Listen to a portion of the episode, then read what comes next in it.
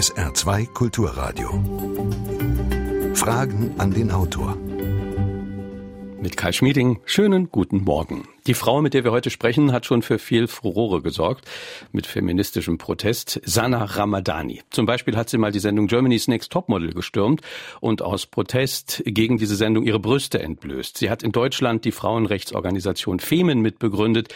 Sie ist CDU-Mitglied und sie ist als Flüchtlingskind, als Tochter einer muslimischen Familie mit sieben Jahren vom Balkan ins Siegerland gekommen. Sie ist aus ihren Familientraditionen ausgebrochen, womit jetzt nicht unbedingt die CDU-Mitgliedschaft gemeint ist, sondern schon eher das, was sie in ihrem aktuellen Buch beschreibt, die verschleierte Gefahr, die Macht der muslimischen Mütter und der Toleranzwahn der Deutschen ist der Titel. Schönen guten Morgen, Frau Ramadani. Sie ist uns aus Berlin zugeschaltet. Guten Morgen. Sie, liebe Hörerinnen und Hörer, beteiligen sich sehr gerne an dieser Sendung unter 0681 65 100, Anruf oder WhatsApp oder E-Mail-Fragen an den Autor mit Bindestrichen dazwischen at sr.de. Unter allen, die mitmachen, verlosen wir drei Exemplare des heute besprochenen Buches. Frau Ramadani, wenn es nach Ihrer Mutter ginge, würden Sie dann sonntags morgens hier in der Sendung sitzen und als starke Frau über Ihr starkes hm. Buch sprechen? Ich glaube eher nicht. Ich glaube eher, dass sie sich wünschen würde, dass ich ein äh, sehr schönes, äh, sehr normales Leben, gut bürgerliches Leben führen würde und vielleicht nicht jetzt erst mit 33 schwanger wäre, sondern schon meine zwei, drei Kinder hätte und mit einem guten Ehemann äh, versorgt wäre. Was hat denn Ihre Mutter zu dem Buch gesagt? Sie gehen ja da mit dem Prototyp muslimische Mutter sehr hart ins Gericht. Also es geht ja hier nicht direkt um meine Mutter. Es geht ja auch nicht darum, mein, äh, wie man es mir immer wieder vorwirft, ein Trauma äh, zu verarbeiten oder meine Geschichte zu verarbeiten, sondern sie versteht mittlerweile, da, da hat sie sich hinentwickelt, dass das meine politische Arbeit ist und dass es hier um ein höheres Ziel geht und zwar, dass wir hier die Freiheiten aufrechterhalten können. Ähm, wir speziell, muss ich zugeben, wir haben nicht über dieses Buch geredet. Sie weiß, dass es natürlich dieses Buch gibt und verfolgt meine Arbeit ganz stark. Auch natürlich das Mediale, was zum Buch passiert. Ähm, einerseits, ja, natürlich ist es ihr irgendwie unangenehm, dass ich auch über meine Geschichte berichte, aber ähm, wir können ganz gut damit umgehen und sie kann eigentlich ganz gut damit umgehen. Wenn es denn heißt Macht der muslimischen Mütter im Titel, ja. dann heißt es ja eigentlich, das sind sehr starke Frauen, die aber offenbar ihre Töchter gerne zu ganz schwachen Frauen erziehen. Was heißt sehr starke Frauen? Ähm, ich zeige auf, dass die gute, sittliche, ehrbare Mutter in diesem Kulturkreis sehr, äh, sehr viel Macht innerhalb der Familie hat, aber wirklich nur innerhalb der Familie hat, in der Hinsicht, dass sie die Kinder natürlich erzieht, also die Erziehungsaufgaben komplett übernimmt und somit die Werte und die Moral und vielleicht auch eine falsche Ideologie natürlich den Kindern auch so weitergibt, die sie ja vorher auch eingetrichtert bekommen hat. Also sie war ja, sie ist ja auch so sozialisiert sozialisiert worden als Frau, als Mädchen.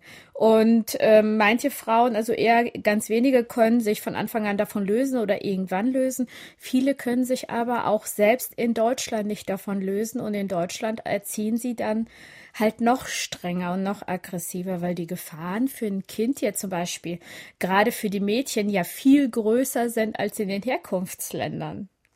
Wozu führt das denn gesellschaftlich, wenn sozusagen diese Mütter diesen Erziehungsstil pflegen?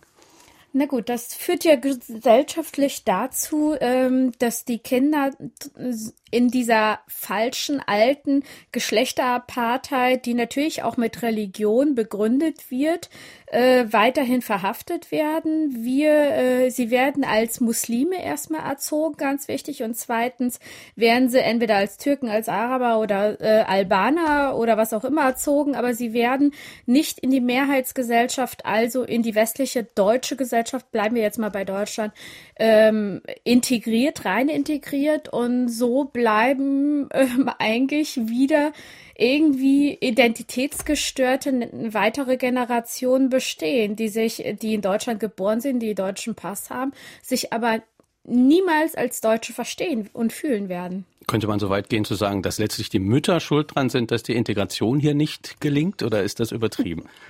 Nein, also es ist es, es gibt nicht einen Schuldigen und es gibt nicht ein Opfer oder ein Täter in diesem Kulturkreis. Ähm, das ist meine Erfahrung, sondern es sind auf gleiche Art und Weise alles Täter und alles Opfer. Das Problem ist einfach, dass die Frauen natürlich erstmal unterdrückt werden und als Opfer, also Opfer sind ähm, und so herangezogen werden. Also es, es ist ja eine klare Erziehung, die ihnen entgegengebracht wird. Ähm, Frauen werden einfach zu guten, sittlichen, ehrbaren Frauen, zu Bediensteten der Familie und des Ehemannes herangezogen. Und die kleinen Jungs, die werden ja von klein auf zu kleinen Machos, zu kleinen Paschas herangezogen, indem man ihnen alles erlaubt, indem man äh, sie bedient, indem die Mutter sie bedient, indem die äh, Schwester, die Tochter sie bedienen muss und sie sich aber alle Rechte herausnehmen können. Ähm, kein Kind, weder ein Mädchen wird zu Bediensteten geboren, noch wird ein Junge zum Macho mhm. und äh, zum Prinzen geboren. Sie werden halt zu dem gemacht. Aber trotzdem muss ich da mal einhaken. Sie ja. verbinden das in dem Buch ja ganz stark mit der Religion, mit dem Islam. Ist das aber nicht vielleicht auch eine, eine, eine ganz starke kulturelle Frage? Das gibt es in anderen Milieus ja auch, dass sozusagen solche Familientraditionen weitergeführt werden. Das gibt es vielleicht auch irgendwo bei ganz äh, extremen Christen zum Beispiel. Ja, aber das, äh, das, äh, ich habe ja nie was anderes behauptet, dass es das nirgendwo, dieses Phänomen nirgendwo anders gibt. Der Unterschied ist einfach, dass natürlich in, in dem islamischen oder muslimischen Kulturkreis, und dazu zähle ich mich ja auch irgendwie, weil ich bin ja auch so sozialisiert worden, man diese ganzen Unterschiede mit Religionen begründet. Jede monotheistische Religion ist hochpatriarchalisch. Das der Unterschied zwischen den Muslimen und den heutigen, ja, die, die mehrheitlichen Christen, der zum Beispiel in Deutschland, Amerika ist auch schon wieder ein bisschen anders, aber in Deutschland haben sich von diesen hochpatriarchalischen Strukturen und Werten halt größtenteils gelöst. Das ist aber in der muslimischen Welt im Kulturkreis noch nicht so extremst passiert. Und da liegt der Unterschied. Die Christen haben sich in der Hinsicht größtenteils emanzipiert und reformiert, die Muslime größtenteils leider nicht von dieser Geschlechterapartheit. 0681 65 100 ist unsere Nummer im Studio. Wir haben eine erste Hörerfrage. Ich habe zu diesem Thema ja zwei entgegengesetzte Meinungen. Zum einen denke ich, dass jeder Mensch das Recht hat, so zu leben, wie er will. Also gut, mich wundert auch manchmal, wenn ich voll verschleierte Damen sehe. Aber auf der anderen Seite, wie gesagt, jeder Mensch hat das Recht, so zu leben, wie er möchte. Und ich sehe, ehrlich gesagt, bei verschleierten Damen, die es aus einem gewissen religiösen Status heraus machen, nicht so die sehr große Gefahr. Was meinen Sie dazu, Frau Amadani? Hm. Also natürlich äh, hat jeder Mensch das Recht, so zu leben, wie er möchte, aber es gibt klare Grenzen. Wenn es diese Grenzen nicht geben müsste oder würde, dann bräuchten wir gar keine Gesetze mehr. Dann könnte ja hier jeder machen, was er wollte. Ähm, mein Recht und mein Recht auf Freiheit hört dort auf, wo ich das Recht, die Rechte eines anderen berühre. Und das ist bei Religionsfreiheit ganz stark gegeben. Unser System funktioniert halt einfach so gut, weil wir klare Regeln haben. Und ähm, Religionsfreiheit bedeutet ja auch, dass ich das Recht habe, im Alltäglichen frei von Religion zu leben. Wenn ich jetzt zum Beispiel mein Kind auf eine Schule schicke und dort eine Kopftuch tragende oder äh, voll verschleierte Lehrerin mein Kind unterrichtet, dann wird mein Kind auf einer öffentlichen Schule nicht religionsfrei erzogen und mein Kind hat auch eine Freiheit, und zwar die Religionsfreiheit. Also Sie machen schon einen deutlichen Unterschied zwischen Kopftuch im Alltag, was wir so auf der Straße sehen, und Kopftuch in einer Institution wie einer Schule? Also ich bin, man kann natürlich nicht allen alles verbieten. Vollverschleierung muss man verbieten, weil ähm, das eigentlich eine ganz andere Ebene ist. Also es ist ja eine Vollvermummung und äh, wir sehen auch nicht ständig oder keiner von uns will hier ständig äh, in Anführungsstrichen irgendwelche ne Neonazis oder Hooligans voll vermummt auf der Straße sehen. Also erstmal das. Zweitens, alle äh, öffentlichen Institutionen, gerade was mit Lehre, Bildung oder sonst was zu tun hat, muss religionsfrei bleiben und auch sein. Außer ich gehe zum Beispiel auf eine muslimische oder islamische Universität oder auf eine erzkonservative katholische Universität, dann gehe ich bei dem einen davon aus, dass es dort Kopftücher gibt, bei dem anderen gehe ich davon aus, dass es Kreuze an den Wänden gibt. Das ist der Unterschied. Damit muss ich aber leben, weil ich entscheide mich ja bewusst dann für diese Institution. Ähm, andererseits ist es halt so, dass es einfach äh, Ämter äh, wirklich religionsneutral sein müssen, auch äußerlich religionsneutral sein müssen. Und das ist Gericht, Polizei und was auch immer. Und vor allem auch die Schulen. Ich kann nicht ganz beeinflussen, ob die Frauen auf der Straße Kopftücher tragen, obwohl mich das selber auch belastet. Aber was mich viel mehr belastet ist und was wir untersagen und verbieten müssen, ist Kinderkopftücher. Weil diese kleinen Mädchen haben keine freie Wahl. Ein Kopftuch ist schnell angelegt und ein Kopftuch ist eine Entweiblichung. Und das ist mit meinem feministischen Ansatz überhaupt nicht vereinbar. Hm. Im Netz schreibt eine sehr eloquente Person, in unserer Kultur ist eben das Haar etwas, das intim ist und deshalb verdeckt wird. Und in der Kultur, äh, der westlichen Kultur ist bei Frauen die Brust etwas, das intim ist und deswegen verdeckt wird. Es gibt also einen Zwang für Frauen, nicht oben ohne rumzulaufen. Äh, kann man diesen Vergleich so ziehen vielleicht auch nicht? Nee, das ist ja Unsinn. Also äh, es gibt ja auch einen Zwang für Männer, es gibt ja auch eine klare Kleiderordnung, dass nicht jeder Mann einfach äh, äh, seine Brustchen blößen darf und rumlaufen darf, wie er möchte. Das ist ein ganz großer Unterschied. Brust und Haar. Das sind wirklich Unterschiede. Ähm, ich bin sowieso für keine Entweiblichung. Das äh, Kopftuch wird nur Frauen auferlegt. Das Haar, das weibliche Haar ist der pure sexuelle Reiz in diesem Kulturkreis.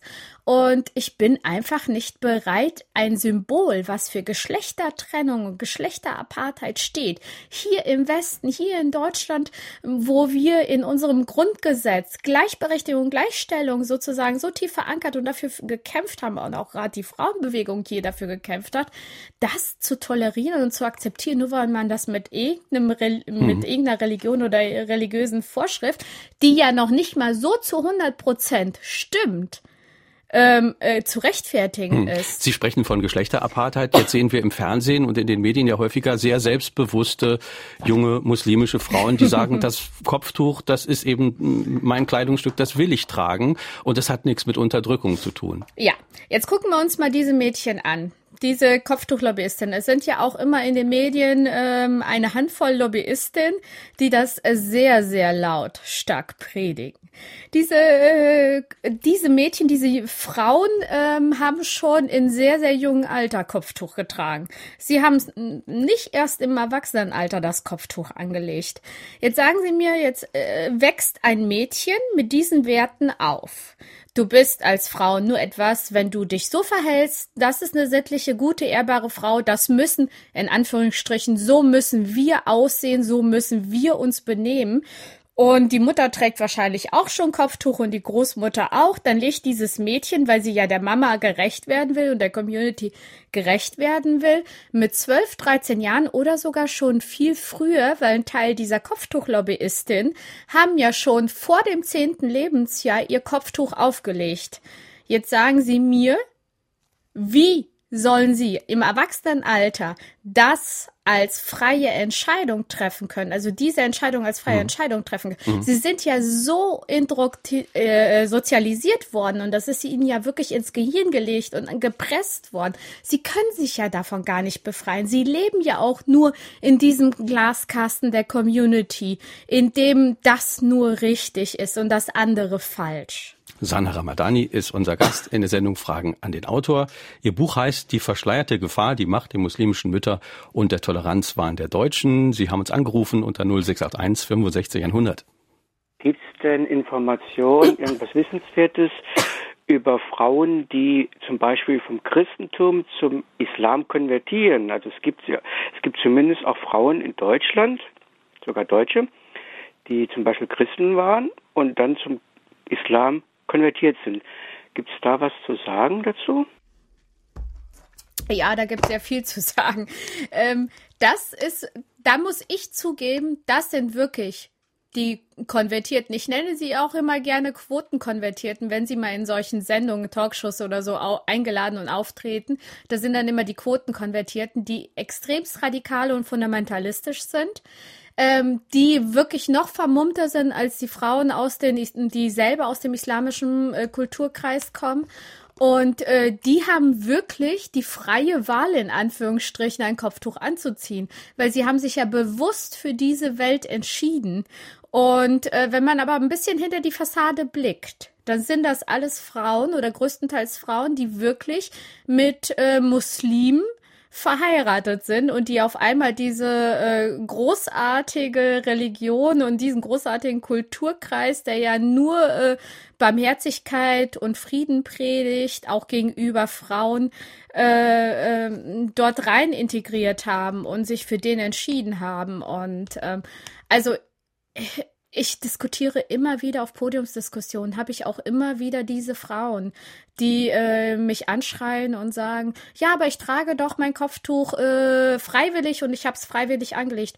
Ja, sage ich dann jedes Mal. Sie sind auch die einzige als Konvertierte in dieser Welt, die wirklich frei entscheiden kann, weil sie als Frau ja frei von diesen Werten und dieser Moral aufgewachsen ist und hm. nicht von Anfang an in dieser, in Anführungsstrichen, Gefangenschaft war. Aber kann man nicht irgendwie vielleicht auch nachvollziehen, dass Leute sagen, ich will das so, ich will vielleicht auch diese Sicherheit haben, ich will meine feste Rolle haben. Man könnte es ja auch mal von der Seite denken, dass es eben doch nicht als Unterdrückung empfunden wird, sondern einfach, ja, als, als, als eine Form von Bequemlichkeit auch, sich in so ein System äh, hereinzubegeben, was einem ja irgendwo auch Sicherheit gibt.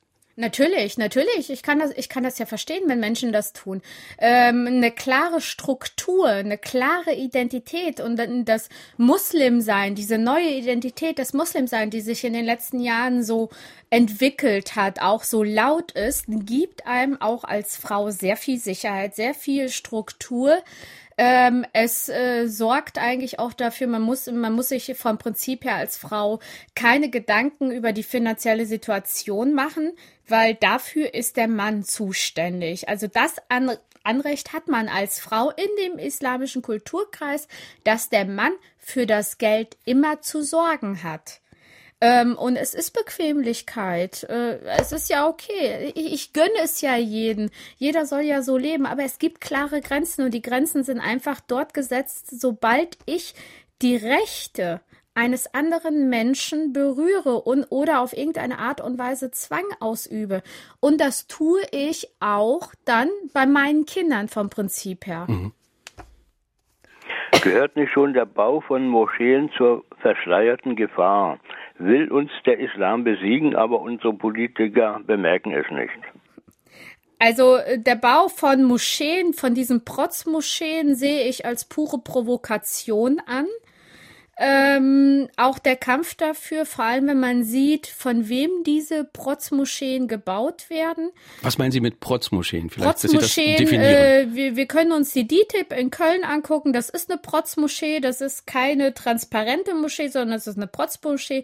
Man kann im Osten gab es immer wieder große Probleme mit der Ahmadiyya-Gemeinde in Kleingemeinden, die die Moscheen dahinsetzen wollen. Ganz ehrlich, es gehört nicht zu unserer Architektur und es gehört nicht zum Alltag Alltäglichen, vor allem was wenn man sich anguckt, äh, was momentan auf der ganzen Welt passiert, was letzte Woche in Manchester, Manchester passiert ist. Und dann müssen wir das jetzt erstmal untersagen. Und eigentlich müsste es doch äh, im Sinne der Muslime liegen und sagen, okay, wir wollen nicht weiter provozieren, wir wollen erstmal so ein bisschen Ruhe einkehren lassen. Und ganz ehrlich, einen Gott, einen Allah hm. oder wen auch immer, ist es egal, wo sie beten. Aber sie können zu Hause beten, sie können auf der Arbeit beten, sie können auch überhaupt nicht äußerlich beten, sie können nur im Kopf beten. Frau Ramadani, aber wir sind ja doch eine multireligiöse Gesellschaft und wir sind auch irgendwo stolz drauf. Also Christen tragen Schmuck, der mit Kreuzen verziert ist. Buddhisten hängen tibetische Gebetsfahnen vielleicht an ihre Häuser und die Kirchenglocken, äh, die hören wir am Sonntagmorgen. Äh, ist, ist diese Multireligiosität eben nicht auch etwas, was sozusagen dem Islam zusteht bei uns?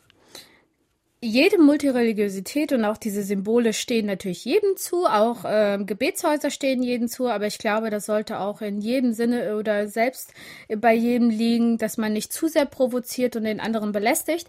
Kirchen gehört, gehören einfach zur westlichen christlich geprägten Kultur und zu uns dazu. Wir haben hier Moscheen und ähm, die Problematik haben wir momentan nicht mit Buddhisten, die sich überall auf der Welt wegbomben und die uns auch als Ungläubige bezeichnen und tagtäglich beschimpfen. Und Terroristen, die äh, ihre, ihre Morde mit dem Islam rechtfertigen und auch vor allem rechtfertigen können, weil das ist ja noch das andere. Sie können es ja alles mit, mit äh, Texten, mit den Suren belegen.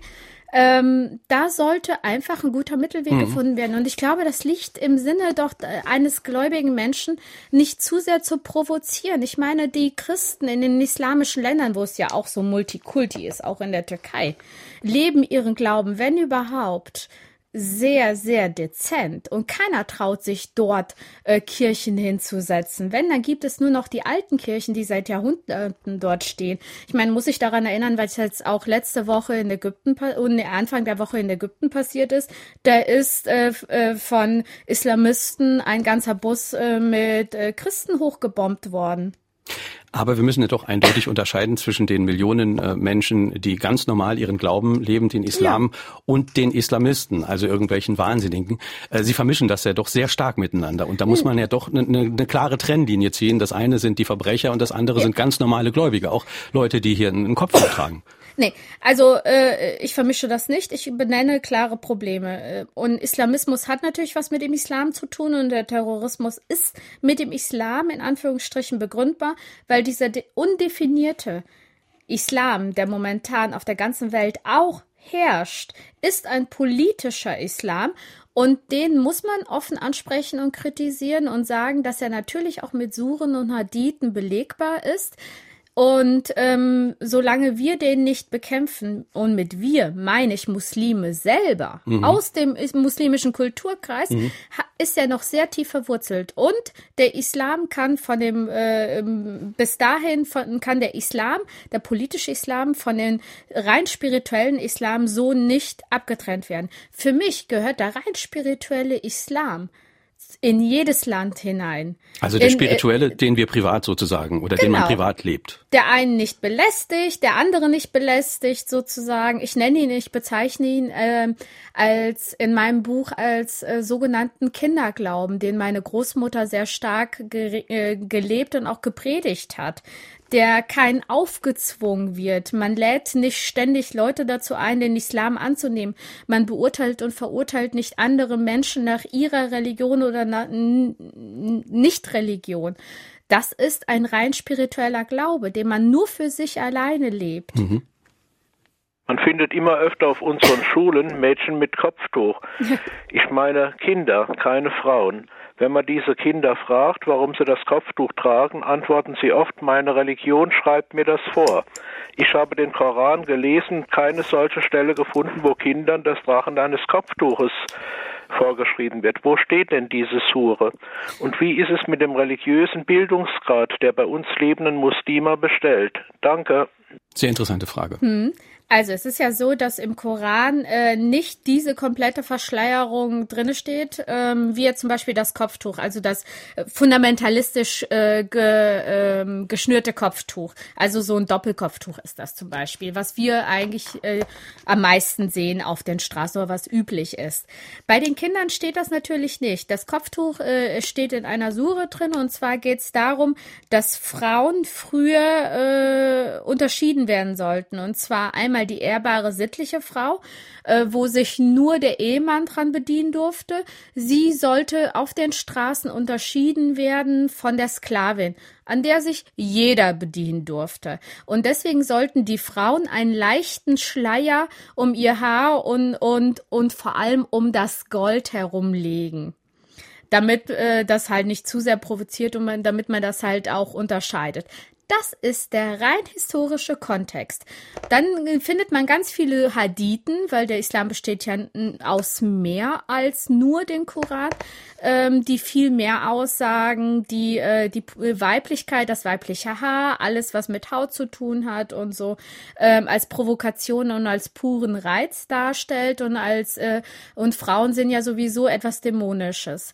Und im Islam gilt ja sozusagen eine Frau, ein Kind als Frau, sobald sie ihre Periode kriegt. Und das ist ja meistens äh, mittlerweile schon unter zehn Jahren.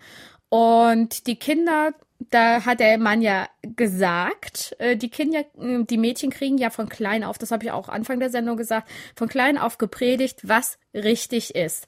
Und dass sie sich natürlich, dass sie der Familie gerecht werden wollen und den Müttern gerecht werden wollen und natürlich auch gute Frauen oder Mädchen sein wollen und deswegen sich für ein Kopftuch dann ja entscheiden, freiwillig in Anführungsstrichen entscheiden, ist doch klar. Mhm. Ich meine, müssen wir wirklich darüber reden. Für mich gehört alles, was minderjährig ist, gehört so nicht sexualisiert. Auf gar keinen Fall. Peter Stark hat uns geschrieben zum Thema Schule äh, mit einer konkreten politischen Forderung. Er ja. sagt, es müsste dringend Klarheit im deutschen Schulrecht hergestellt werden. Entweder nehmen alle Kinder, Jungen wie Mädchen, am Sportunterricht teil, es sei denn, medizinische Gründe stehen dagegen, in Klammern ärztliches Attest, oder es gibt Wahlfreiheit für alle Schüler. Wie sehen Sie das?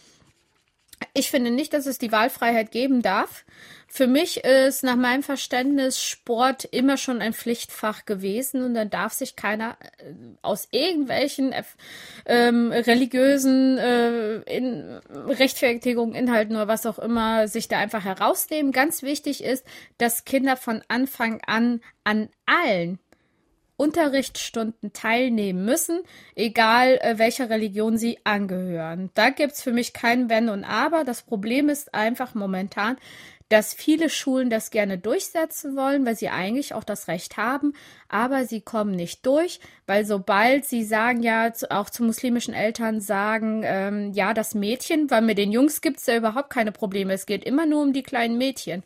Ähm, sagen, äh, das Mädchen muss aber am Sportunterricht nehmen, äh, teilnehmen oder am Schwimmunterricht dann äh, boykottieren das die Eltern. Sie nehmen sich sofort einen Anwalt, der größtenteils sogar, wenn sie kein Geld haben, von den äh, Verbänden bezahlt wird, von den islamischen, für mich sind das keine islamischen oder muslimischen Verbände, sondern es sind islamistische Verbände, bezahlt werden und dann geben die Schulen meistens auf, weil da funktioniert Wobei man das so wirklich nicht so stehen lassen kann. Das sind ganz normale Islamverbände, islamistisch. Also für würde mich ja implizieren Terrorismus. Äh. Nein, für mich, also nee, islamistisch ist natürlich auch, äh, Terrorismus ist die nächste Stufe, aber islamistisch ist alles, was fundamentalistisch ist und vor allem, was eine klare Trennung äh, zwischen den Gläubigen, äh, für eine klare Trennung zwischen den Gläubigen und Ungläubigen sorgt und auch natürlich die pure Geschlechterapartheit predigt und lebt. Also das insofern, ist für mich islamistisch. Dann pflegen Sie eine sehr breite Definition von Islamismus, die ich äh, so nicht pflege. Eine nächste Frage. Die äh, verehrte Dame ist CDU-Mitglied. Ja. Als ich in Deutschland lebte, war ich auch CDU-Mitglied. Ich bin bewusster Christ.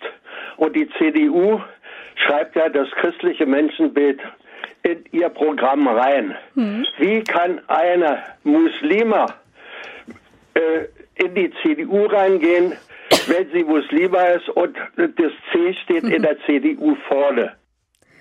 Das ist doch ganz einfach zu erklären. Also, ich bin äh, natürlich Muslime, äh, Muslimin in Anführungsstrichen, weil ich ja in diese Welt hineingeboren worden bin. Ich bin äh, in eine muslimische Familie hineingeboren worden, ich bin so sozialisiert worden. Also bin ich erstmal Muslimin. Ich habe aber selber nie zu 100 Prozent das Glaubensbekenntnis abgelegt, noch sehe äh, seh ich mich verpflichtet dazu, äh, zu sagen, ich bin Ex-Muslimin oder was auch immer. Ich definiere mich nicht. Für mich ist das Ziel der pure Humanismus. Für mich ist das christliche Menschenbild, Barmherzigkeit, Nächstenliebe und sich für Schwächere einsetzen. Das, was Jesus gepredigt hat, das ist für mich das christliche Menschenbild und das setze ich mit Humanismus, mit dem puren Humanismus gleich.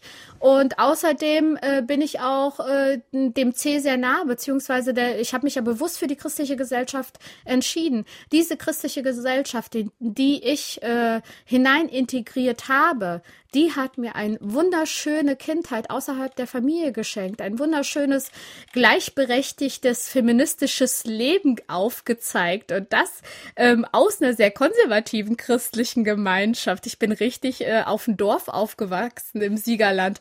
Und äh, die haben mir, für, äh, die Frauen und auch Männer haben mir dort Feminismus beigebracht, was Gleichheit und Gleichwertigkeit der Geschlechter bedeutet. Und wie könnte ich dann dem C so fern sein und sagen, nee, nur weil das 10 da steht, äh, kann ich äh, äh, kann ich da nicht eintreten, sondern ganz im Gegenteil. Das C steht für mich für sehr viel Positives.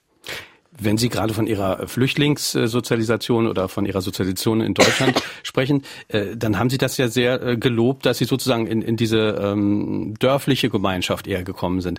Würden Sie sagen, dass das insgesamt äh, besser ist für die Integration, wenn Leute eben gerade nicht in, in die großen Städte kommen, sondern eher zum Beispiel in einen etwas kleineren Kontext, in einen übersichtlicheren? Also ich fordere das sogar, das ist einer meiner Lösungsansätze in meinem Buch, dass äh, Familien auf jeden Fall in kleinen Städte untergebracht werden müssen oder sogar auf den Dörfern in klein, ganz kleine Heime. So sind die äh, Gemeinden und auch die Dörfer und die Kleinstädte nicht überfordert. Auch mit diesen Massen an Männern. Man, sie können nicht tausend Männer in einem 2000 Seelendorf reinsetzen, äh, wo äh, sonst Familien wohnen. Da, da fühlt sich einfach jeder überfordert. Es ist einfach so. Und für die Integration, das war unser Glück damals, dass wir wirklich auf auf dem Dorf gelandet sind im Siegerland. Mhm. Und äh, die Menschen uns vom ersten Tag an nicht so als Fremde gesehen haben, sondern sie haben gesehen, dass wir uns ihnen zuwenden. Sie haben sich sehr interessiert uns gegenüber gezeigt. Und so entstand auch eine, ganz schnell eine Nähe und vor allem so, ich konnte innerhalb von ein paar Monaten perfekt Deutsch sprechen. Also ich habe keinen ausländischen Akzent. Ich habe den Siegerländer-Akzent, den man natürlich jetzt mit äh, schon raushört. Aber so muss es halt auch sein. Wären wir in einer Großstadt gelandet, wäre ich wahrscheinlich auch in den Glaskasten dieser Parallelgesellschaften hm. irgendwie verhaftet gewesen. Wir wären da rein integriert. Ähm, und ich könnte so Deutsch, äh, nicht so Deutsch sprechen, wie ich das heute tue. Ich wäre wahrscheinlich mit einem muslimischen Albaner verheiratet und hätte tatsächlich die drei, vier Kinder, die sich vielleicht meine Mutter schon vor ein paar Jahren gewünscht hätte. Sana Ramadani ist unser Gast in der Sendung Fragen an den Autor auf SR2 Kulturradio. Die verschleierte Gefahr heißt ihr Buch. Die Macht der muslimischen Mütter und der Toleranzwahn der Deutschen. Über WhatsApp hat uns Birgit Bellmann geschrieben. Sie schreibt, ich habe einige syrische Frauen getroffen, die mir sagten, dass sie mit dem Kopftuch erst nach ihrem Studium angefangen haben. Das heißt, sie sind nicht von Kind an so indoktriniert worden. Insbesondere in Syrien und Libanon trugen bis vor einigen Jahren die Frauen ganz normale Kleidung und trugen kein Kopftuch. Was könnte der Grund dafür sein? So richtig erklären konnte mir das keine dieser Frauen, schreibt unsere hm. Hörerin Birgit Bellmann. Also es ist ja so, wenn man sich auch die Entwicklung in den islamischen Ländern gerade anguckt und auch hier in Deutschland anguckt, überall, wo, wo der politische Islam und der fundamentalistische Islam an Macht gewinnt, an Einfluss gewinnt, ähm, da ist das erste Symbol tatsächlich die Verschleierung der Frauen. Sehen wir uns Afghanistan an, sehen wir uns Irak an, sehen wir uns Saudi-Arabien an, sehen wir uns äh, Iran an. Bis vor 30, 40 Jahren sind die dort mit Minirücken rumgelaufen. Und sobald der politische Islam an Macht gewonnen hat, nahm die Verschleierung der Frau immer mehr zu, bis hin zur, ja, völligen Entmenschlichung, das ist dann die Vollverschleierung, die Nikab und die Burka, ähm, bis sie sich dorthin entwickelt haben. Und da geht's momentan in Deutschland auch hin. Also ich sehe es in, äh, hier in Neukölln, in Kreuzberg, in, in Wedding, sogar in Mitte ist es häufiger jetzt in den letzten Monaten und letzten Jahren vorgekommen, dass immer mehr äh, Verschleierungsformen zu sehen sind. Und das ist etwas, was mir Angst macht, vor allem auch das Alter, was mir Angst macht von diesen verschleierten Mädchen. Die Verschleierung ist die eine Sache. Ja. Die andere ganz konkrete Folge, die einen auch irgendwie berührt, wenn man das in Ihrem Buch liest, das ist äh, die Zwangsverheiratung, die auch in Deutschland eine durchaus äh, alltägliche Sache ist. Also wenn man in Ihr Buch liest, dann hat man das Gefühl, Frauen sind häufig Tauschware und da geht es wirklich auch um abgesprochene Brautgelder. Ja, das, das ist aber, das ist natürlich etwas sehr Traditionelles im, in diesen Kulturkreisen. Und äh, Zwangsverheiratung äh, bedeutet ja nicht, dass man dahin geprügelt, nur dahin geprügelt wird und gezwungen wird, sondern Zwangsverheiratung äh, fängt ja schon bei der äh, Erziehung auch an. Und dann fängt es damit an, dass äh, Mädchen keine wirkliche freie Wahl haben, sich einen Partner zu suchen, sondern ihnen werden drei Kandidaten sozusagen von den Eltern vorgestellt und einen davon können sie sich wählen. Das empfinden manche nicht als Zwang. Ich sehe das als Zwang, weil wenn ich nicht frei jemanden daten kann oder jemanden kennenlernen kann oder mich wirklich zu 100 Prozent frei für jemanden entscheiden kann, dann ist das eine Zwangsverheiratung. Oder sie kommen ja, sie kommen aus den Sommerferien wieder und sind auf einmal verlobt Da haben die Eltern oder äh, eher gesagt die Väter untereinander äh, in den ähm, im, in, in den Sommerferien im Sommerurlaub dann äh, mit dem Cousin oder sonst irgendwas was ausgemacht und schon sind die Mädchen verlobt. Da sagt man nicht großartig nein. Man, man hat keine Möglichkeit, großartig Nein zu sagen. Nein bedeutet Widerstand und Widerstand erzeugt Gewalt hm. beim anderen. Stimmt es denn tatsächlich, dass es von Hilfsorganisationen Leitfäden gibt für junge Mädchen ja. und auch Jungs? Also bevor sie in die Heimat der Eltern in die Türkei fahren, dass sie hier, äh, also hier im Land eidesstattliche Erklärungen zurücklassen sollen beim Anwalt, also dass sie wieder zurück nach Deutschland wollen und dass ja. sie in der Türkei nicht heiraten wollen und, ja. und sowas.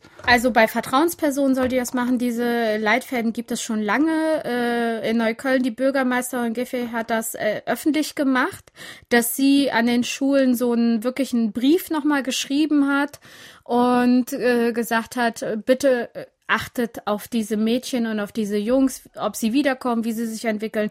Gibt diese Leitfäden raus. Ich bin selber sehr lange schon bei Terre Femme aktiv.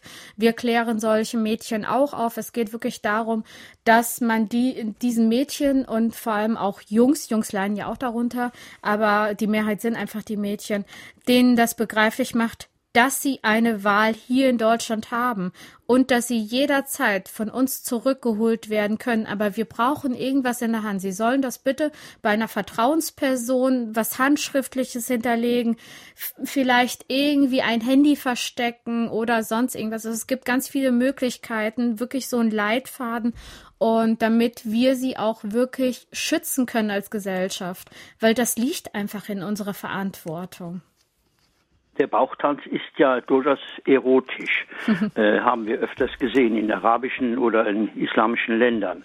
Auf meine Frage an Männer, wie vereinbart sich das?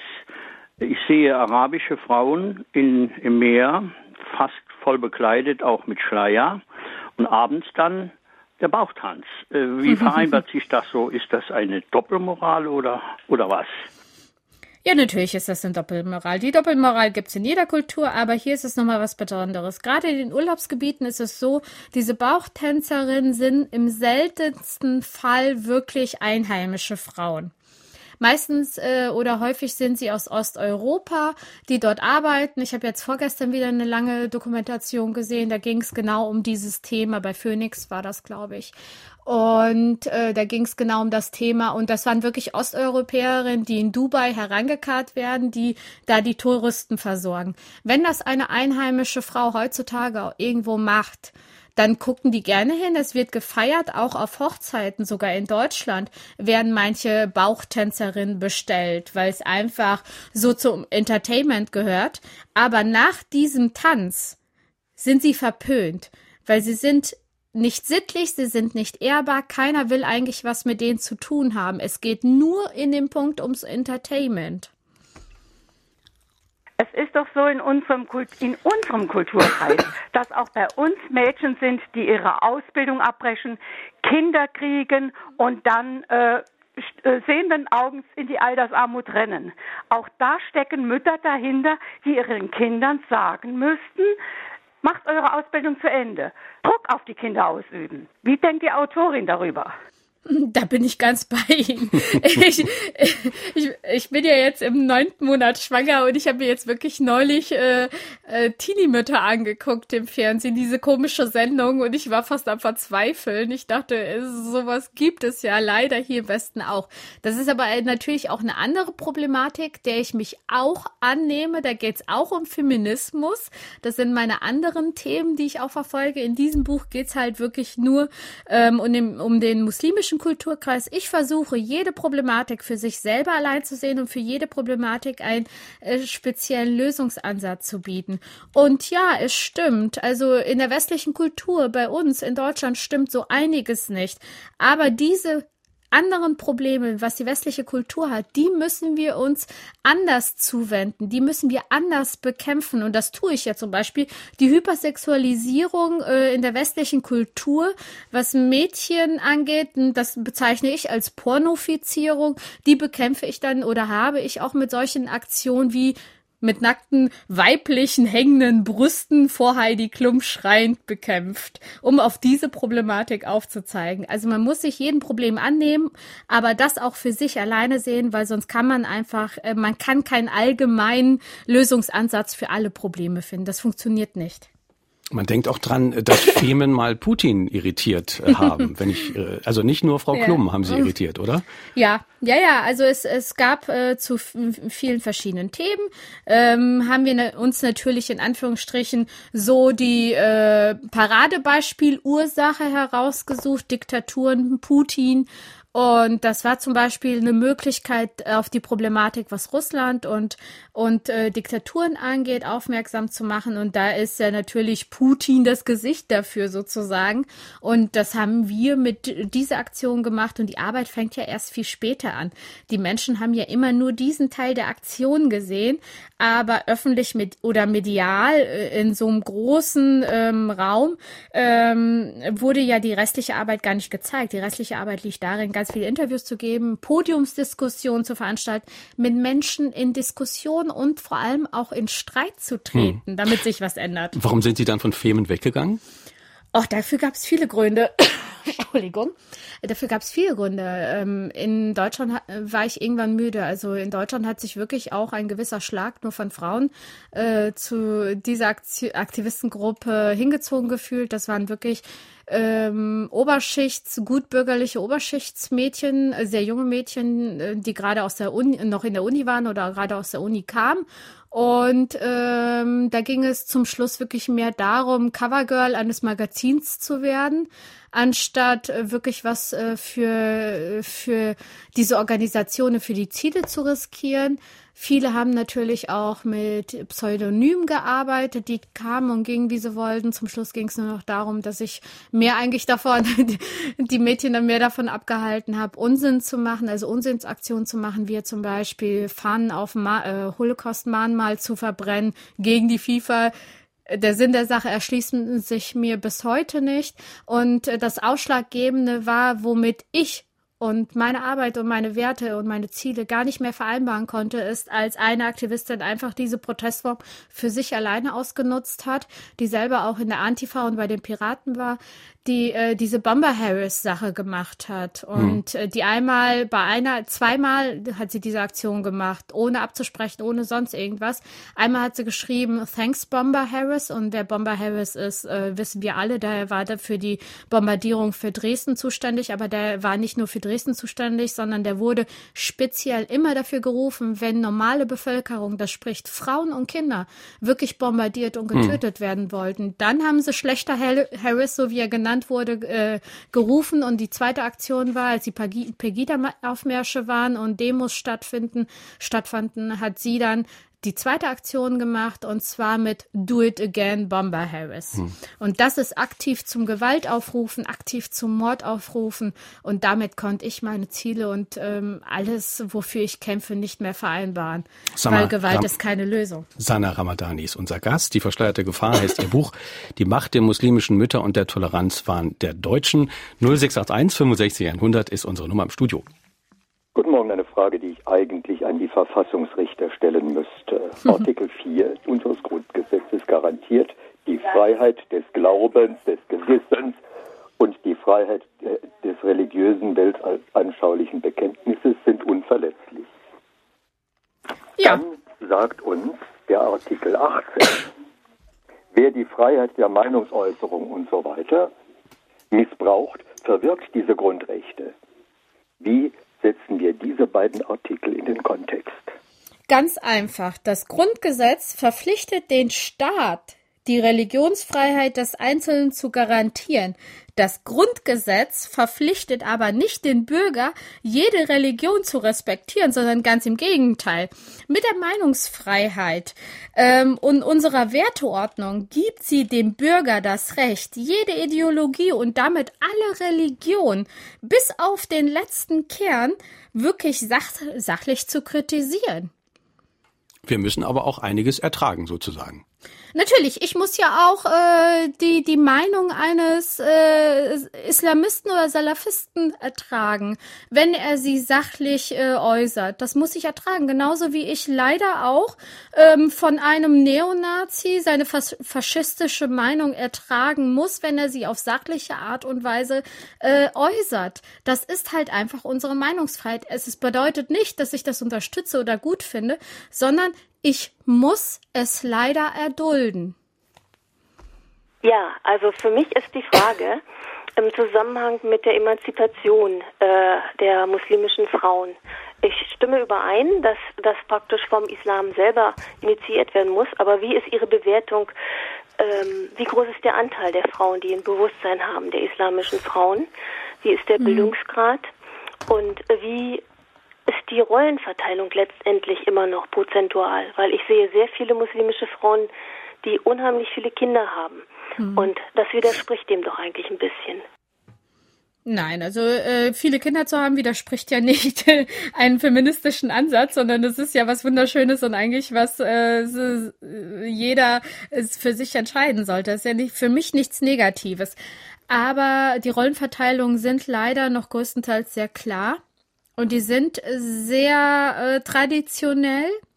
Ähm, die Frau als äh, gute Mutter äh, und Hausfrau sollte größtenteils zu Hause bleiben. Der Mann als Versorger der Familie, so wie es früher bei uns in Deutschland auch war. Ähm, der Bildungsstand ist unterschiedlich, natürlich in den Herkunftsländern nicht so hoch, wie es hier ist. Hier haben aber auch die Mädchen das, das Glück und die Möglichkeit, Bildung genießen zu dürfen, eine Durchschnittsbildung genießen zu dürfen.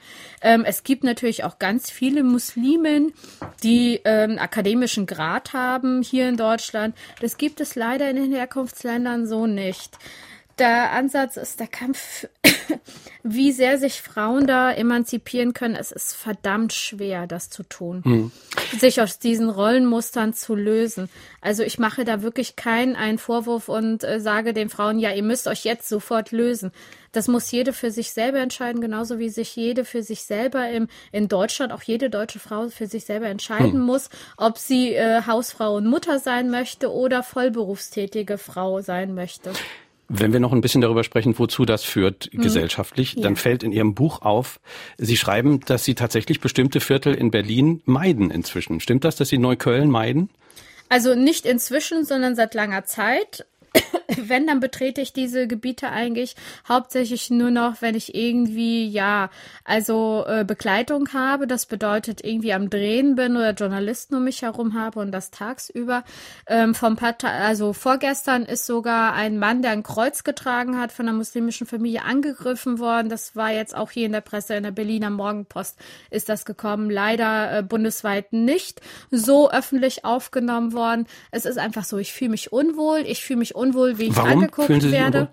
Wie ich von den Männern angeguckt werde. Es gab nur einen einzigen Moment in den letzten Jahren, seit ich in Berlin hier wohne und seit ich diese Gebiete wie Neukölln oder Wedding oder so betrete, nur einen einzigen Moment, wo ich mich zu 100 Prozent sicher und unsichtbar in dieser Welt gefühlt habe, ist, Letztes Jahr im Sommer habe ich ein Kopftuch einen Tag lang getragen. Ich habe mich verschleiert. Ich bin durch Neukölln gelaufen und es hat mich keiner wahrgenommen. Es hat mich keiner so hochsexualisiert angeguckt. Es, ich war überhaupt nicht vorhanden in dieser Welt. Es hat mich keiner angebaggert, es hat mich keiner beschimpft. Aber jedes Mal, wenn ich in Neukölln die letzten Monate und Wochen war, wenn ich schon geparkt habe, wurde ich angepöbelt. Neulich wurde ich wieder, nur weil ein Typ so mit bestimmtem Migrationshintergrund und meinen Parkplatz haben wollte, äh, wurde ich, ich, ich äh, auch wirklich beschimpft als Schlampe, äh, weil er meinen Parkplatz haben wollte und ich ganz normal angezogen war. Und ist das eine Umgangsform, die Sie einer bestimmten Gruppe von Menschen zuordnen? Ja, die so hochpatriarchalisch und noch archaisch ist, natürlich. Das ist ja noch sehr tief verwurzelt, dass man Frauen dann so abwertet. Es geht hier immer über die Sexualität, um nichts anderes. Hätte er jetzt nur zu mir gesagt, ach du, du dumme Kuh, ich will da parken oder was auch immer, mhm. oder hätte er sonst irgendwas vor sich hingemummelt. Nein, es geht immer nur um die Sexualität, es geht immer nur um die Unsittlichkeit. Es, wir sind immer nur, wenn wir uns nicht fügen, die Schlampen, die Huren. Ich finde auch als Mann äh, fühle ich mich ein bisschen diskriminiert bei diesem Männerbild, was das auch impliziert, ja. dass sozusagen ich als Mann ein Tier bin, äh, was sozusagen äh, in, in Schach gehalten werden muss und nicht gereizt werden darf und dass deswegen ein Kopftuch getragen wird. Ist das nicht auch das Männerbild, das dahinter steckt? Ja, das Kopftuch ist ja nicht nur Unterdrückung und Diskriminierung von Frauen, sondern oder der Weiblichkeit, sondern es ist ja auch eine klare Diskriminierung von Männern, weil man unterstellt ja Männern gleichzeitig, dass sie sich ja gar nicht unter Kontrolle haben, weil sie einfach alles triebgesteuerte Tiere sind, wenn sie einen weiblichen Reiz sehen, wie zum Beispiel das weibliche Haar oder vielleicht sogar die nackte Brust oder die nackten Oberarme oder was auch immer. In meiner Welt sieht's aber nicht so aus. In meiner Welt sind Männer nicht triebgesteuerte Vergewaltiger, die durchdrehen, wenn sie mein Haar sehen oder mich sogar nackt irgendwie sehen. Mhm. Meine Frage an die Autorin, was halten Sie davon, dass die Ma Mutter Jesus ein Kopftuch getragen hat und dass die Nonnen auch im christlichen Glauben Kopftücher tragen? Ich finde das immer sehr anstrengend, äh, diese Vergleiche und diese Gleichsetzung. Ähm, die Nonnen, das ist eine Arbeitskleidung. Es ist einfach so, es ist eine Arbeitskleidung. Und wenn man die in der Anzahl sieht, ich kenne sogar Nonnen, die gehen ohne ihren, ihre Montur auf die Straße und machen ihre Arbeit. Die haben halt nur zu bestimmten Zeiten diese Montur dann an. Was Mutter Jesus äh, angeht, vor wie viel tausend Jahren war das jetzt nochmal? Also das ist äh, kein Vergleich und kein Argument und das ist ein Histo etwas Historisches. Damals war auch historisch im, in der islamischen Kultur das Kopftuch, diese leichte Verschleierung von Frauen, wie ich sie am Anfang erwähnt habe, gerechtfertigt und für mich völlig legitim in diesem Kontext. Man brauchte irgendwelche Schutzmöglichkeiten, aber daraus haben wir uns doch wirklich herausentwickelt. Wenn wir uns jetzt gegen Ende der Sendung noch fragen, was folgt daraus, was, was ist zu tun, ähm, dann, dann schreiben Sie, die Toleranz muss ein Ende haben, wir müssen klare Linien ziehen, wenn man sich nicht benimmt, hat man sein Aufenthaltsrecht verwirkt. Das gilt aber ja wohl nicht für denjenigen, der schon in dritter Generation hier lebt und deutscher Staatsbürger ist, oder? Nee, dieser deutsche Staatsbürger hat sich genauso an Gesetze und Regeln zu halten, die wir jetzt endlich mal festlegen müssen. Ähm, denn mir geht es auch nicht darum, jetzt alle Menschen einfach abzuschieben und zu sagen, okay, du hältst dich nicht rein raus, sondern äh, ähm, wir müssen Unterschiede machen. Deutsche Staatsbürger, wozu auch Migranten natürlich gehören oder mit Migrations Menschen mit Migrationshintergrund auch dazu gehören, ähm, das sind deutsche Staatsbürger und das sind auch unsere, wenn sie Straftaten begehen, unsere Straftäter die äh, müssen wir ganz normal bestrafen. Wir brauchen klare Regeln, was Religion angeht, weil, was Religionsausübung in der Öffentlichkeit angeht. Da brauchen wir klare Regeln und da müssen sich alle, ob Muslime, fundamentalistische Christen oder sonst was, äh, sonst irgendwelche anderen Religionen oder Menschen angeht, die müssen sich ganz klar wir müssen uns alle an gleiche Regeln halten.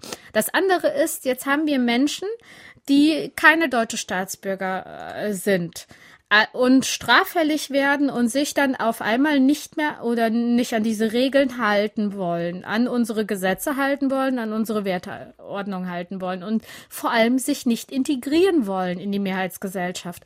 Und da ist, und sobald sie straffällig werden, bedeutet das für mich, dass sie ihren Aufenthaltsstatus und ihr Aufenthaltsrecht verwirkt haben und dann abgeschoben also, werden. Also, dass man müssen. sie schneller abschieben muss. Auf jeden Fall. Straftäter sofort. Straftäter nach Absitzen der Strafe müssen diese Straftäter abge Und ist dabei auch werden. egal, wo sie hingeschoben werden? nach meiner Meinung nach ja. Jemand, der vor Krieg und was auch immer äh, flie angeblich flieht und dann hier hinkommt und tötet, vergewaltigt, sexuell belästigt oder was auch immer an Straftaten begeht, der kann in seinem Herkunftsland nicht in so großer Gefahr sein. Mhm. Zweite konkrete Forderung in Ihrem Buch. Sie wollen die Deutsche Islamkonferenz auflösen und den Verbänden für Integrationsarbeit die Gelder streichen. Ja. Integrationsarbeit gehört für mich in, in die Hand des Staates. Wir brauchen einen vernünftigen Integrationsleitfaden für Menschen, die äh, zu uns jetzt gekommen sind und noch weiterhin zu uns kommen werden.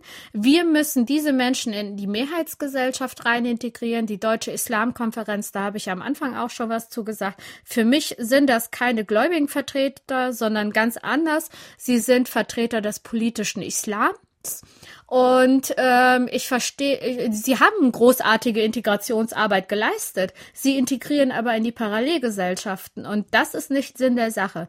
Die Menschen, die vor Flucht fliehen und wirklich auch nach meiner festen Überzeugung auch äh, zum größten Teils eine Bereicherung für, für uns alle sein können, durch Arbeitskraft, durch soziales Engagement, was auch immer, ähm, die müssen wir in die Mehrheitsgesellschaft aber rein integrieren. Hm. Die dürfen wir nicht schon wieder auf sich allein lassen und wir dürfen nicht es schon wieder zulassen, dass neue, weitere, äh, nächste Generation von identitätsgestörten äh, Menschen herangezogen werden. Und dann, dafür mache ich einfach diese Verbände verantwortlich. Ich verstehe es bis heute nicht, wieso unsere Regierung, unser Staat es nicht hinkriegt, einen vernünftigen Integrationsleitfaden zu erstellen und integ vernünftige Integrations Bildungsprogramme ähm, äh, anzubieten, ohne irgendwelche anderen Organisationen hm. wie diese Verbände um Hilfe anzubetteln Letzte, und denen doch sogar Millionen dafür zu geben. Allerletzte Frage, Sie setzen ganz stark auch auf, auf die Mütter.